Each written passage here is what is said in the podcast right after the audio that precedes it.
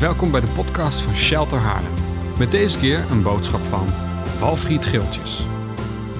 Ik wil vanmorgen eh, spreken over de bergreden. Wie houdt er van de bergreden? Hmm. Oké, tof. Matthäus 5, vers 7, eh, 5 tot en met 7, drie hoofdstukken. De bergreden die, eh, wordt eigenlijk gezien als misschien wel de belangrijkste, belangrijkste stuk onderwijs van Jezus. Eh, omdat hij zo lang is, maar ook omdat er zit zo enorm veel in. Maar ik weet niet of je, als je de bergreden wel eens ge- gelezen hebt. Het is ook best een, een ingewikkeld stukje tekst, zeg maar. Er zitten best wel hele stevige uitspraken in van Jezus. Ik, wat, wat moet ik daar nou eigenlijk mee? En, en hoe werkt dat nou? En, en wat, wat zeg je? Het lijkt zo tegenstrijdig met, met, wat, met andere onderwijs van Jezus. En ik wil daar, eh, ik wil vanmorgen wil ik daar eh, op ingaan. En ik, ik, ehm, ik, ik geloof dat ik je twee. Ehm, dat ga ik je straks vertellen. Maar laat ik nou eerst eens even beginnen om, ehm, om eens even een aantal teksten eruit te halen. eh, uit het onderwijs, de bergreden eh, van Jezus. Eh, waarom het vaak inderdaad best wel ingewikkelde tekst is. Want misschien herken je het. Eh, misschien dat het je nu even nog niet zo heel veel zegt. Eh, maar ik geef je even een aantal, eh, aantal voorbeelden. Ehm, er staat hoofdstuk 5 vers 8. Gelukkig wie zuiver van hart zijn, want zij zullen God zien. Eh 5 vers 20. Want ik zeg jullie, als jullie gerechtigheid niet groter is dan die van de schriftgeleerden en de fariseeën, dan zullen jullie zeker het koninkrijk van de hemel niet binnengaan. Best een stevige uitspraak. Even tussendoor, als Jezus spreekt over het koninkrijk van God of het koninkrijk van de hemel, dan heeft hij het niet zozeer over de hemel, het hiernamaals, dat zit soms eens in ons hoofd. Eh, maar Jezus heeft het over het koninkrijk wat hij startte, wat hij begon 2000 jaar geleden. Een, een geestelijk koninkrijk eh, waar we deel van kunnen zijn. Dus hij heeft het niet zozeer over de hemel, maar hij heeft het over zijn koninkrijk wat hij, wat hij begon. Dus even goed om dat even in de, in de gaten te houden. Eh, hoofdstuk 5 is 21. Jullie hebben gehoord dat destijds tegen het volk is gezegd: pleeg geen moord. Wie moord zal zich moeten verantwoorden voor het gerecht. Maar Jezus zegt: en ik zeg zelfs. Ieder die in woede tegen zijn broeder of zuster tekeer gaat, zal zich moeten verantwoorden voor het gerecht. Wie tegen hen niets nut zegt, niets nut, dat is toch eigenlijk helemaal niet zo'n heel heftig woord. Maar hij zegt, als je niets nut zegt, dan zal, zal je moeten verantwoorden voor het Sanhedrin. Wie dwaas zegt, zal voor het vuur van de Gehenna komen te staan. Poeh, heftige teksten. Wat moeten we daarmee? Ingewikkeld. Is dit echt wat Jezus zegt? Hoofdstuk 5 vers 27. Jullie hebben gehoord dat gezegd werd, pleeg geen overspel. Maar ik zeg jullie, iedereen die met een, naar een vrouw kijkt en haar begeert, heeft in zijn hart al overspel met haar gepleegd. Dat geldt trouwens ook andersom, maar dat zegt Jezus niet. Hoofdstuk 5 vers 38. Jullie hebben gehoord dat gezegd werd, een oog voor een oog, een tand voor een tand. En ik zeg jullie, je niet te verzetten tegen wie kwaad doet, maar wie je op de rechterwang slaat, ook de linkerwang toe te keren. Wauw, wat een radicale boodschap van Jezus. Hoofdstuk 6, vers 15. Als je anderen niet vergeeft, dan zal jullie vader in de misstappen evenmin vergeven. En hoofdstuk 7, vers 26. En wie deze woorden van mij hoort en niet ernaar handelt, kan vergeleken worden met een dwaas. Wauw. Heftige teksten van Jezus. Het, het, lijkt erop dat Jezus eigenlijk de, zijn toehoorders, de wereld van zijn toehoorders, totaal op zijn kop zet. En dat doet hij eigenlijk ook. Hij- zegt, wij lezen eroverheen, maar hij zegt dus tegen zijn leerlingen, of tegen die mensen die daaromheen zitten, dus de bergreders, hij ging op een heuvel zitten en ging onderwijs geven en de mensen die eromheen zitten, dat waren, dat waren Joodse mensen. En ze luisteren naar, naar Jezus. En hij zegt tegen deze mensen, zegt, jullie hebben gehoord, zei hij. Maar ik zeg u. En wij denken, ja, oké. Maar, maar, maar hij, dit is zo'n statement. Hij zegt tegen deze Joodse mensen, jullie hebben gehoord. Hij verwijst naar wat ze hebben gehoord van Mozes in de wet en de profeten. Hij zegt, jullie hebben gehoord van Mozes. Hij zegt, maar ik zeg jullie. Ik kan me voorstellen dat er een aantal mensen in dat weiland zaten van, maar wie denk jij wel niet die je bent? Wil je nou echt zeggen van, oh dit is wat Mozes zei, maar ik vertel je iets anders? Dat kan nooit van God zijn. Dus, dus hij zet hun wereld totaal op zijn kop. Hij zegt, oké, dit, is wat, dit, is wat Mozes je vertelt, maar, maar ik heb een andere boodschap voor je. Wauw. En, Jezus die legt ook nog eens de lat veel hoger. Hij zegt, oh joh, weet je nog, eh, oog om oog, tand om tand. Maar ik zeg je, als je iemand kwaad doet, dan is de bedoeling dat je je, je, je wang toekeert. Dus hij legt ook nog eens een keer de lat een stuk hoger. Eigenlijk, ze konden het al niet halen, die lat. Maar Jezus legt die lat nog eens een keertje een stukje, een stukje hoger. Van, ah, oké, ik, ik doe nog even een schepje bovenop. Hij legt die lat hoger. Dus hij, hij zet hun wereld op zijn kop en hij verhoogt de lat. En in hoofdstuk 7, vers 28, dan zien we hun reactie. Ze waren met ontzag aan het luisteren en ze zeiden, hij spreekt als iemand met gezag. Hij spreekt als een koning. Ik zie de bergreden, wij noemen het bergreden, maar ik zie de bergreden als een, als een troonrede van de koning die vertelt hoe het is in zijn koninkrijk. Het is de troonrede van een koning die zegt, kijk, dit is hoe het functioneert, dit is hoe de hemel kijkt, dit is het nieuwe perspectief van de hemel, het nieuwe perspectief van mijn koninkrijk, van de vader naar de mens in het koninkrijk. En daar is Jezus onderwijs over aan het geven. Het gaat over dat koninkrijk. Nou, ik geloof, ik zat van de week zat ik te worstelen van hoe, hoe ga ik dit nou goed uitleggen. En ik was aan het rijden en in één keer had ik echt zo'n briljante ingeving. En ik, ik geloof dat dat Heilige Geest dat is. En op een gegeven moment dacht ik, ah, waarom hebben we twee ogen gekregen? Ik bedoel, God had je ook kunnen maken als een minion. Toch? Maar dat heeft hij niet gedaan. Hij heeft je twee ogen gegeven. Waarom? Zodat je diepte kunt zien. En dat je beter kunt zien. Precies, je kunt beter zien en je kunt diepte zien. Je hebt je linker en je rechter ook nodig om diepte te zien. En ik zat zo in de auto en dacht ik, ja, dat is het. Als je de diepte wil zien van de bergreden, van het onderwijs van Jezus, dan moet je met twee ogen kijken. Op het moment dat je de ene dicht doet, dan zie je de diepte niet meer. Dan ga je mis. En, en, en, ik wil het hebben over die twee verschillende ogen. Dus hoe kun je luisteren naar het onderwijs van Jezus met die twee verschillende ogen? En, en de eerste oog waar ik op wil focussen, het eerste oog wat we over moeten houden als we de bergreden lezen, of als we ander onderwijs van Jezus leven, uh, lezen, dan is het het oog van het nieuwe verbond van vergeving en van genade. Jezus die zei tegen zijn, tegen zijn leerlingen, dit is mijn bloed van het nieuwe verbond tot vergeving van zonde. Jezus gaf zijn bloed tot vergeving van zonde het is belangrijk dat we ons oog open houden voor dat nieuwe verbond. En als je kijkt in de bergreden, dan staan er allerlei aanwijzingen in dat wat Jezus bedoelt. En, en misschien heb je dat nog nooit eerder gezien. Er zitten prachtige mooie aanwijzingen in. Ik begin even met uh, hoofdstuk 5, vers 17. Daar zegt Jezus, denk niet dat ik gekomen ben om de wet en de profeten, dat is het oude verbond, om het wet en de profeten af te schaffen. Ik ben niet gekomen om ze af te schaffen, maar ik ben gekomen om ze in vervulling te brengen. In het Engels staat daar het woord destroy, vernietigen. Jezus zegt, ik ben niet gekomen om de wet te vernietigen, ik ben het gekomen om het te vervullen. Er zit een verschil in tussen vernietigen en vervullen. Als ik deze iPad vernietig, dan gooi ik hem op de grond en ik spring er een paar keer op en dan is hij vernietigd. Dan doet hij het niet meer, dan is hij stuk gemaakt. Maar als ik hem vervul, dan betekent dat ik hem ga gebruiken voor het doel waar hij voor gemaakt is, voor het moment dat hij bedoeld is, zeg maar. Dus waar is hij voor gemaakt? Om ermee te werken voor een jaar of vier. En daarna is hij op en dan is hij klaar en dan wordt het tijd voor weer wat nieuws. Dus hij is ontworpen en als ik hem gebruik waar hij voor ontworpen is, dan is hij zeg maar vervuld. En Jezus zegt, ik ben niet gekomen om de wet af te schaffen, te vernietigen, maar ik ben gekomen om te vervullen. Om het tot een einde te brengen waartoe het bestemd was. Het is ontworpen, het is gemaakt, het had een tijdsbestek en ik rond het af en ik vervul het. Dat is wat Jezus zegt.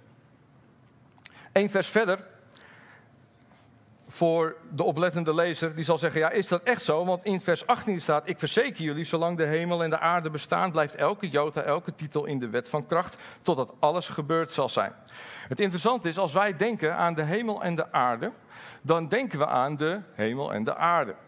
Dat is ons perspectief. Maar de hemel en de aarde, dat wijst naar iets anders. Het wijst naar de tempel. De hemel wijst naar het heilige der heiligen en het, het, de aarde wijst naar het heilige. Dat werd ook het heilige, of dat werd de hemel en de aarde genoemd. Je had ook nog de zee, dat was het wasvat wat ervoor stond. Dat is heel interessant, want in openbaring 21, daar staat dat de nieuwe hemel geen zee meer heeft. Oftewel geen wasvat. Maar dat is weer even een ander. Leuk om over na te denken. Maar Jezus zegt, hij verwijst naar de tempel. Hij zegt, zolang die tempel blijft bestaan, zal elke regel, elke wet zal van kracht blijven. Maar als die, als die er niet meer is, einde oefening. Einde van een oud verbond. En dat is niet wat ik bedenk, dat is eigenlijk wat, waar Matthäus 24 over gaat, wat Jezus op verschillende manieren aanwijst. Van op het moment dat die tempel er niet meer is, je kon je niet eens meer houden aan het oude verbond. Want die tempel was het centrale punt met de, met de levieten, met de priesterdienst. Maar die was er niet meer, dus dat stopte, dat eindigde. Wanneer eindigde dat? In het jaar 70, toen de tempel en Jeruzalem vernietigd werd. Dat is niet alleen maar een gebouw, maar dat was de kern van hun geloof. Dat was de kern van hun religie, dat was de kern van het judaïsme. En Jezus zegt, ik ben gekomen om dat oude systeem, dat oude religieuze systeem tot een einde te brengen en iets nieuws te beginnen. Ik geloof dat dat ook de bediening was van Jezus. Waarom is hij gekomen? Hij heeft ons bevrijd van de vloek van de wet. Hij zegt tegen Israël: luister lieve mensen, waar jullie nu inzetten, dat eindigt, het brengt geen leven. Het is een uitnodiging om in te stappen in het nieuwe. En dat komen we op verschillende plekken terug in de bergreden. Kijk maar eens mee hoe vaak Jezus zegt, het spreekt over die transitie. Hij heeft het vijf keer, zegt hij in de bergreden, over jullie hebben gehoord, dat is gezegd, maar ik zeg jullie. Hij zegt, jullie hebben gehoord van Mozes, van de wet en de profeten, van het oude verbond. Je weet hoe het zit, dit is wat je hebt gehoord, maar ik vertel je iets nieuws. Dit is hoe het werkt in mijn koninkrijk. Dit is hoe het nieuwe verbond werkt, hoe die nieuwe relatie met God in elkaar zit. Vijf keer in de bergreden, in drie hoofdstukken. En dat niet alleen, hij zegt op verschillende plekken van, doe nou niet zoals de fariseërs, doe nou niet zoals de schriftgeleerden. Wie waren de fariseërs in de schrift? Dat waren de leiders van het oude verbond. Hij zegt, doe nou niet zoals hun, maar doe zoals ik je voorschrijf. Want ik ben de koning van het nieuwe koninkrijk.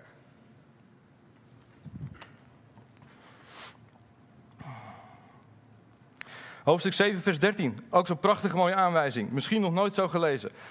Ik weet zeker dat je hem kent. Nou, dat weet ik niet zeker, want ik weet niet wat je van de Bijbel kent. Maar ik ga ervan uit. Wat een geblaad. Ah. Zo gaat het soms in mijn hoofd. Dan, dus dat, nou ja, oké. Hoofdstuk 7, vers 13.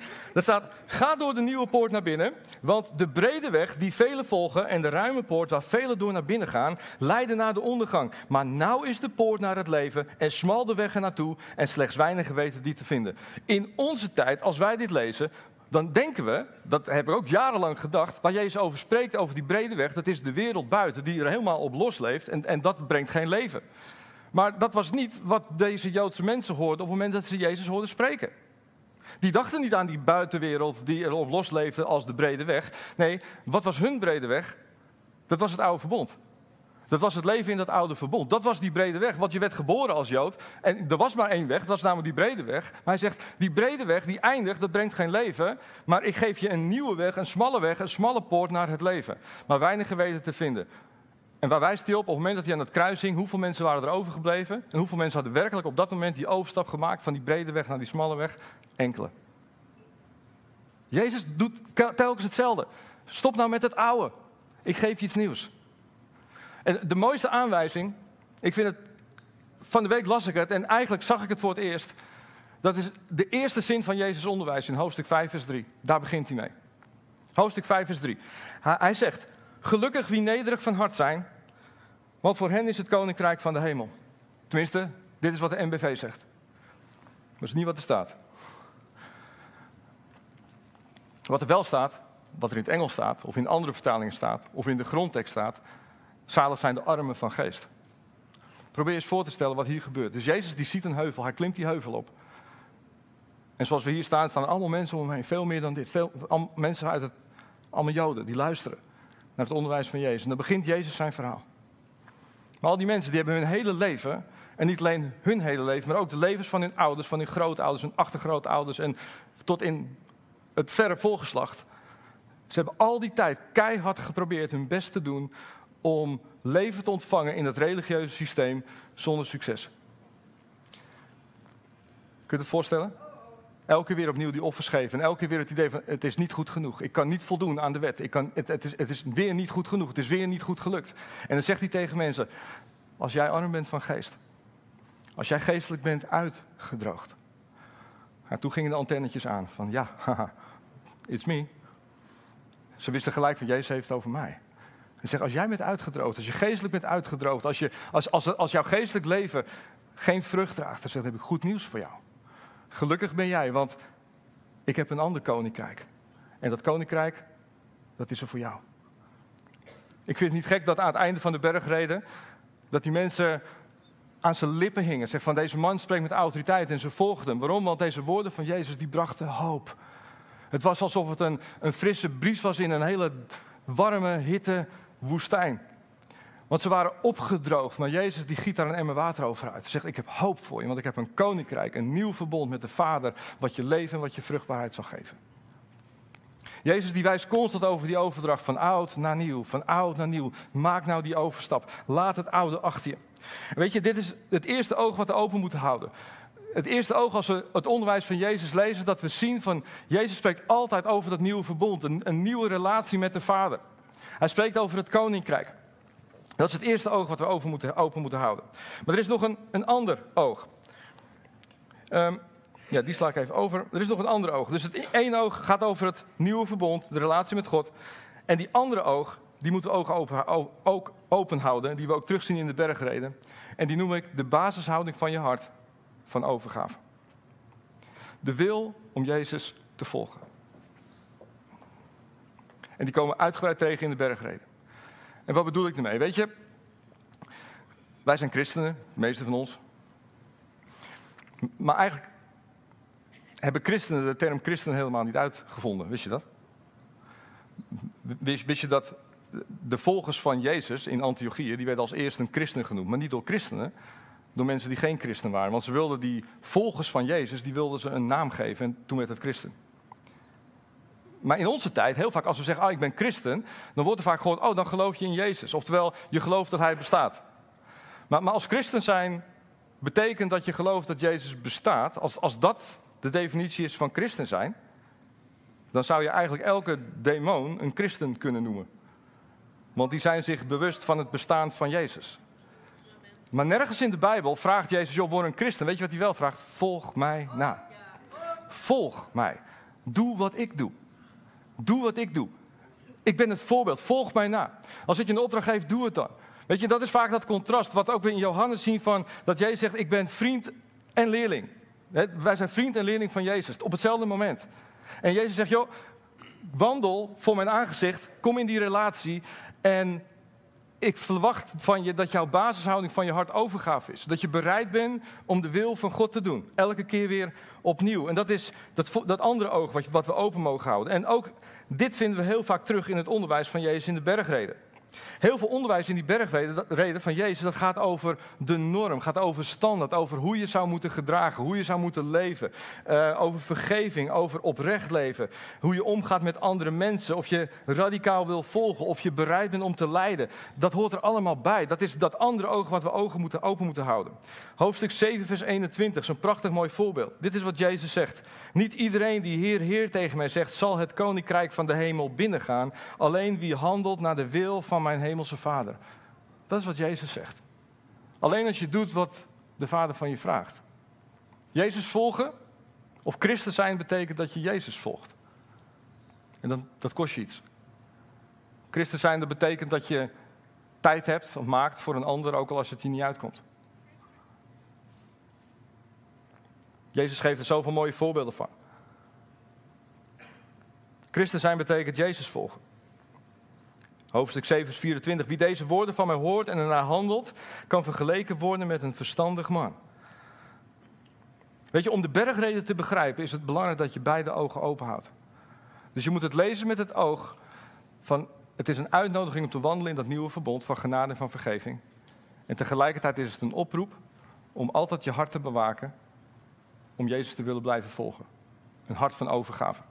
En die twee die kun je niet loszien van elkaar. Op het moment dat je het losziet van elkaar, ga je de mist in. Want wat gebeurt er als je je oog gesloten houdt voor het nieuwe verbond? Als je dat niet gaat zien, dan wordt de bergreden de nieuwe wet die Jezus geeft. En dat is het niet. Jezus geeft geen nieuwe wet in de bergreden. Dat doet hij niet. Hij zegt, ik, hij zegt, het is niet dat hij zegt, ik kom de wet ben gekomen om de wet aan te vullen. Dat is niet wat hij zegt. Hij zegt, ik ben gekomen om de wet te vervullen. Jezus zegt juist dat hij gekomen is om ons te bevrijden van de vloek van de wet. Gelaten 3, uh, 3 vers 13. Hij zegt ook niet dat we een hogere lat hebben. Als, als we ons ene oog dicht houden van het nieuwe verbond, dan kunnen we denken dat Jezus ons een hogere lat geeft die bijna niet te halen is. Maar geeft hij werkelijk een hogere lat? Zijn eigen woorden zijn in Matthäus 11, vers 30: Mijn last is licht en mijn juk is zacht. Dus hoe kan het dan een hogere last zijn? Als die oude al niet te halen was, hoe kan Jezus zeggen, oh nee, maar mijn juk is licht en mijn last is andersom. Mijn last is licht en mijn juk is zacht. Dat zijn woorden van een rabbi, hè, trouwens. Dat zijn woorden, een rabbi had een juk en die had een last. Maar hij zegt, joh, maar mijn leer, die is niet zwaar, die is niet hard. Dus als we denken dat de bergreden een hogere lat is, dat komt omdat we ons ene oog dicht houden, dat we geen zicht hebben op dat nieuwe verbond. Als we ons ogen gesloten houden, dan zorgt het ervoor dat je niet in durft te gaan op de uitnodiging die Jezus doet. Dan wordt de norm te hoog, de lat onhaalbaar. En wat overblijft, dat zijn de regels en een diepe overtuiging van niet goed genoeg. En dat is een groot probleem in de kerk, want ik geloof dat heel wat christenen rondlopen met het gevoel: het is niet goed genoeg. Als jij de bergreden leest en je leest al die teksten, ik ben ervan overtuigd dat hier verschillende mensen zitten. Als je het leest, dat je het gevoel hebt: ah, ik schiet tekort. Ik doe het niet goed genoeg. Dat is het effect als je zicht verliest op dat nieuwe verbond. Heb je je andere oog gesloten? Het andere oog van een basishouding van overgave, Jezus willen volgen. Dan zou het zomaar kunnen zijn dat je denkt, nou alles is genade. Ik ben gered, ik leef in een nieuwe koninkrijk en mijn gedrag doet er helemaal niet meer toe. Het maakt niet uit wat ik doe. Ik hoef geen verantwoordelijkheid te nemen voor de daden die ik doe. Ik hoef geen afstand te nemen van activiteiten in mijn leven die eigenlijk helemaal geen leven geven. Dan worden we passief. Dan worden we verwende christenen. Maar we vergeten dat we ook volgeling zijn. Die zegt, Jezus, ik wil u volgen. Ook al kost het me alles.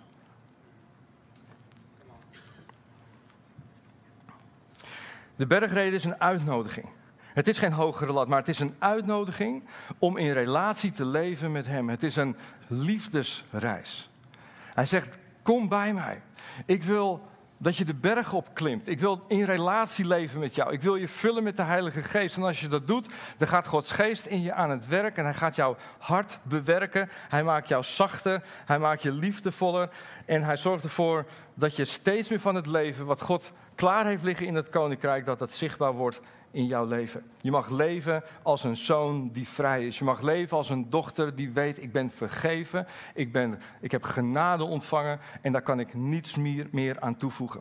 We zingen het soms zo makkelijk. We hebben het net ook weer gezongen. We hebben letterlijk gezongen, ik zal het even opzoeken, als je het mezelf bent vergeten. Ik zal even vertellen wat jij net hebt gezongen. Hij zegt, it's already been done. You can't add to his blood. Oftewel, alles is volbracht. Je kunt niets meer toevoegen aan zijn bloed. En we kunnen het zo makkelijk zingen, maar ergens in ons hoofd zit dat verdraaide leugentje van, ah, ik ben nog niet goed genoeg. Ik moet eerst nog even iets doen. Maar je kunt niets meer toevoegen. Dus we hebben beide ogen nodig. De oog op de uitnodiging om te leven in het nieuwe verbond van vergeving en genade. Wat zegt dat je altijd vergeven bent. En dat je vrij bent, dat er geen oordeel is. Dat het niet een lat is, maar een uitnodiging om met hem te leven.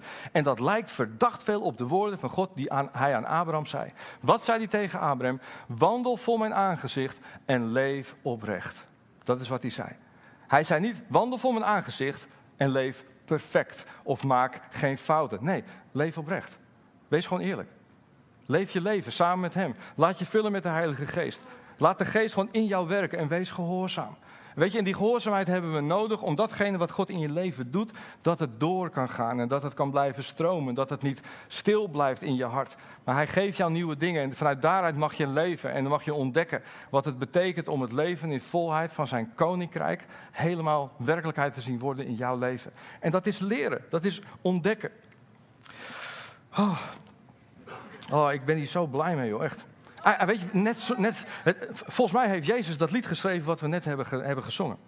Weet je, zo van, um, I shake up the ground of your tradition. I break down the wall of your religion. My way is better. Alleen we blijven zo vaak hangen bij dat oude.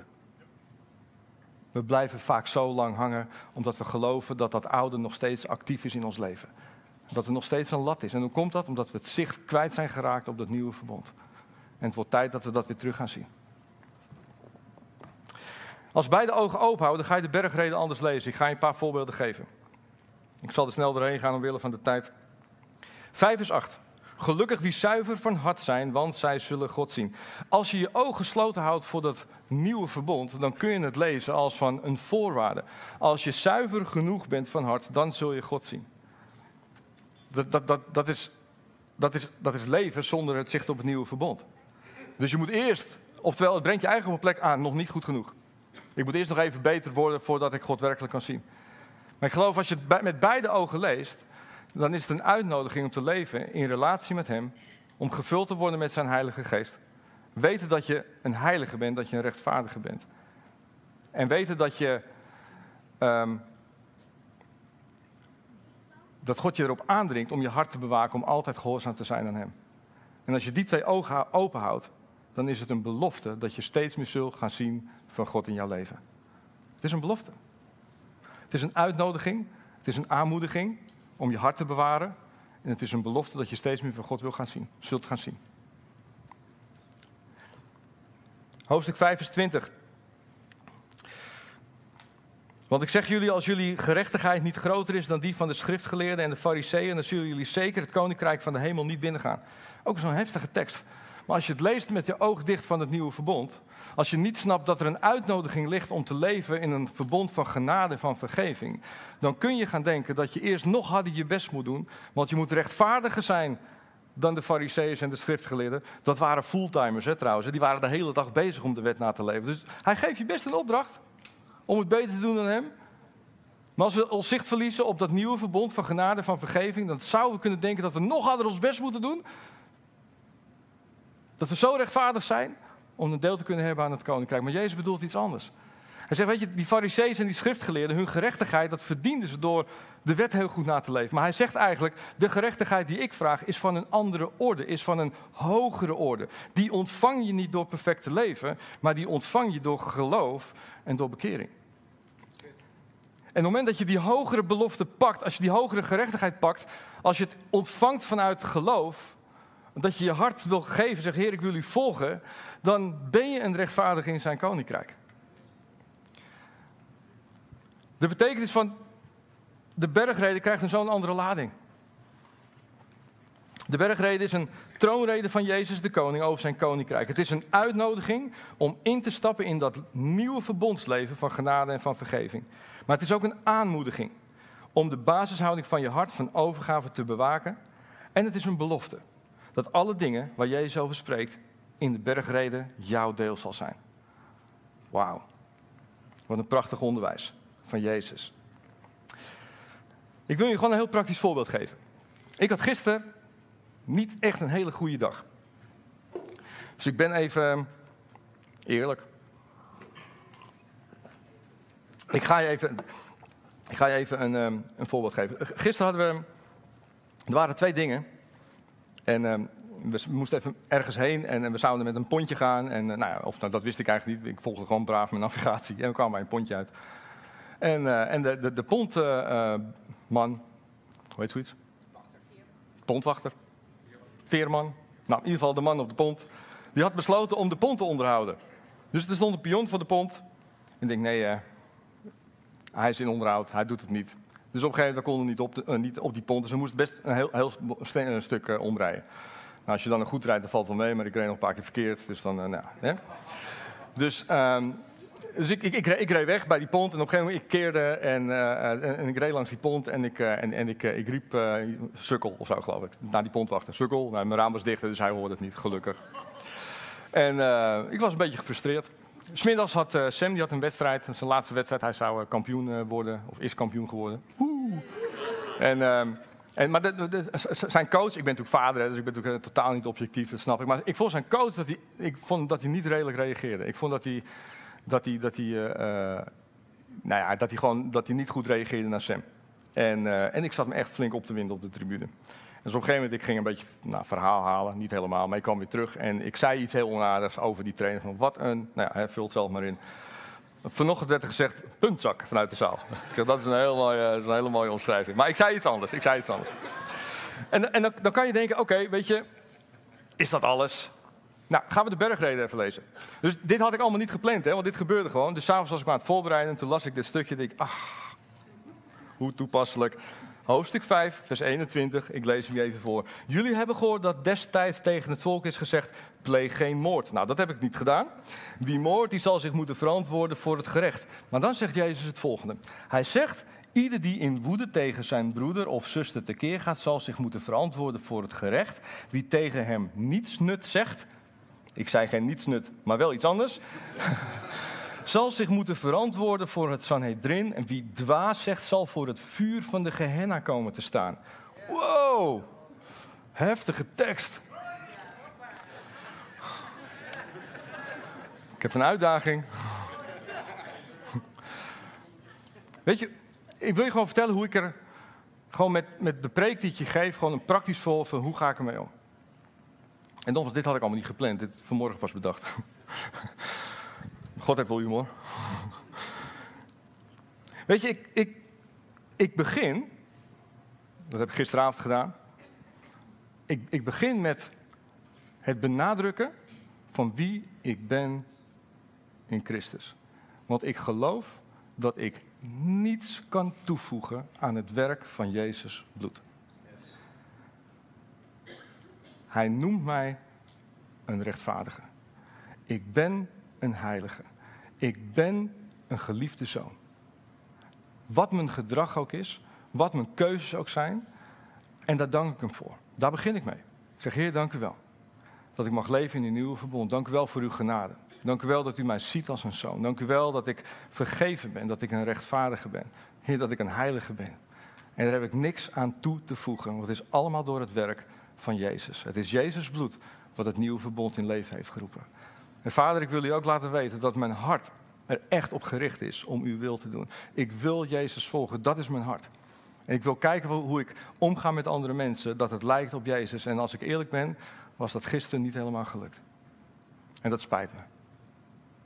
En dat spijt me omdat ik weet dat de potentie die in mij is, dat die veel groter is dan wat ik gisteren heb laten zien. En het spijt me dat ik u verdriet heb gedaan. Het spijt me dat ik had, want ik had graag beter en anders willen doen. Maar ik ben zo dankbaar dat uw Heilige Geest, dat u in me woont, dat u in mij werkt en dat u me uitnodigt voor die wandeling, voor die liefdeswandeling samen met u. En dat u in mijn hart aan het werk gaat. En er komt een dag dat ik de meest liefdevolle persoon zal zijn op deze planeet. Dat ik elke persoon die mij dwars zit, elke pondwachter en elke coach, dat ik ze lief heb, van harte lief heb. Want dat is mijn bestemming in Jezus' naam. Amen. Dank voor het luisteren naar onze wekelijkse podcast. De missie van Shelter is Gods Koninkrijk zichtbaar maken in onze wereld. Wil je onze gemeente financieel ondersteunen in deze missie? Ga dan naar www.shelter-haarlem.nl geven.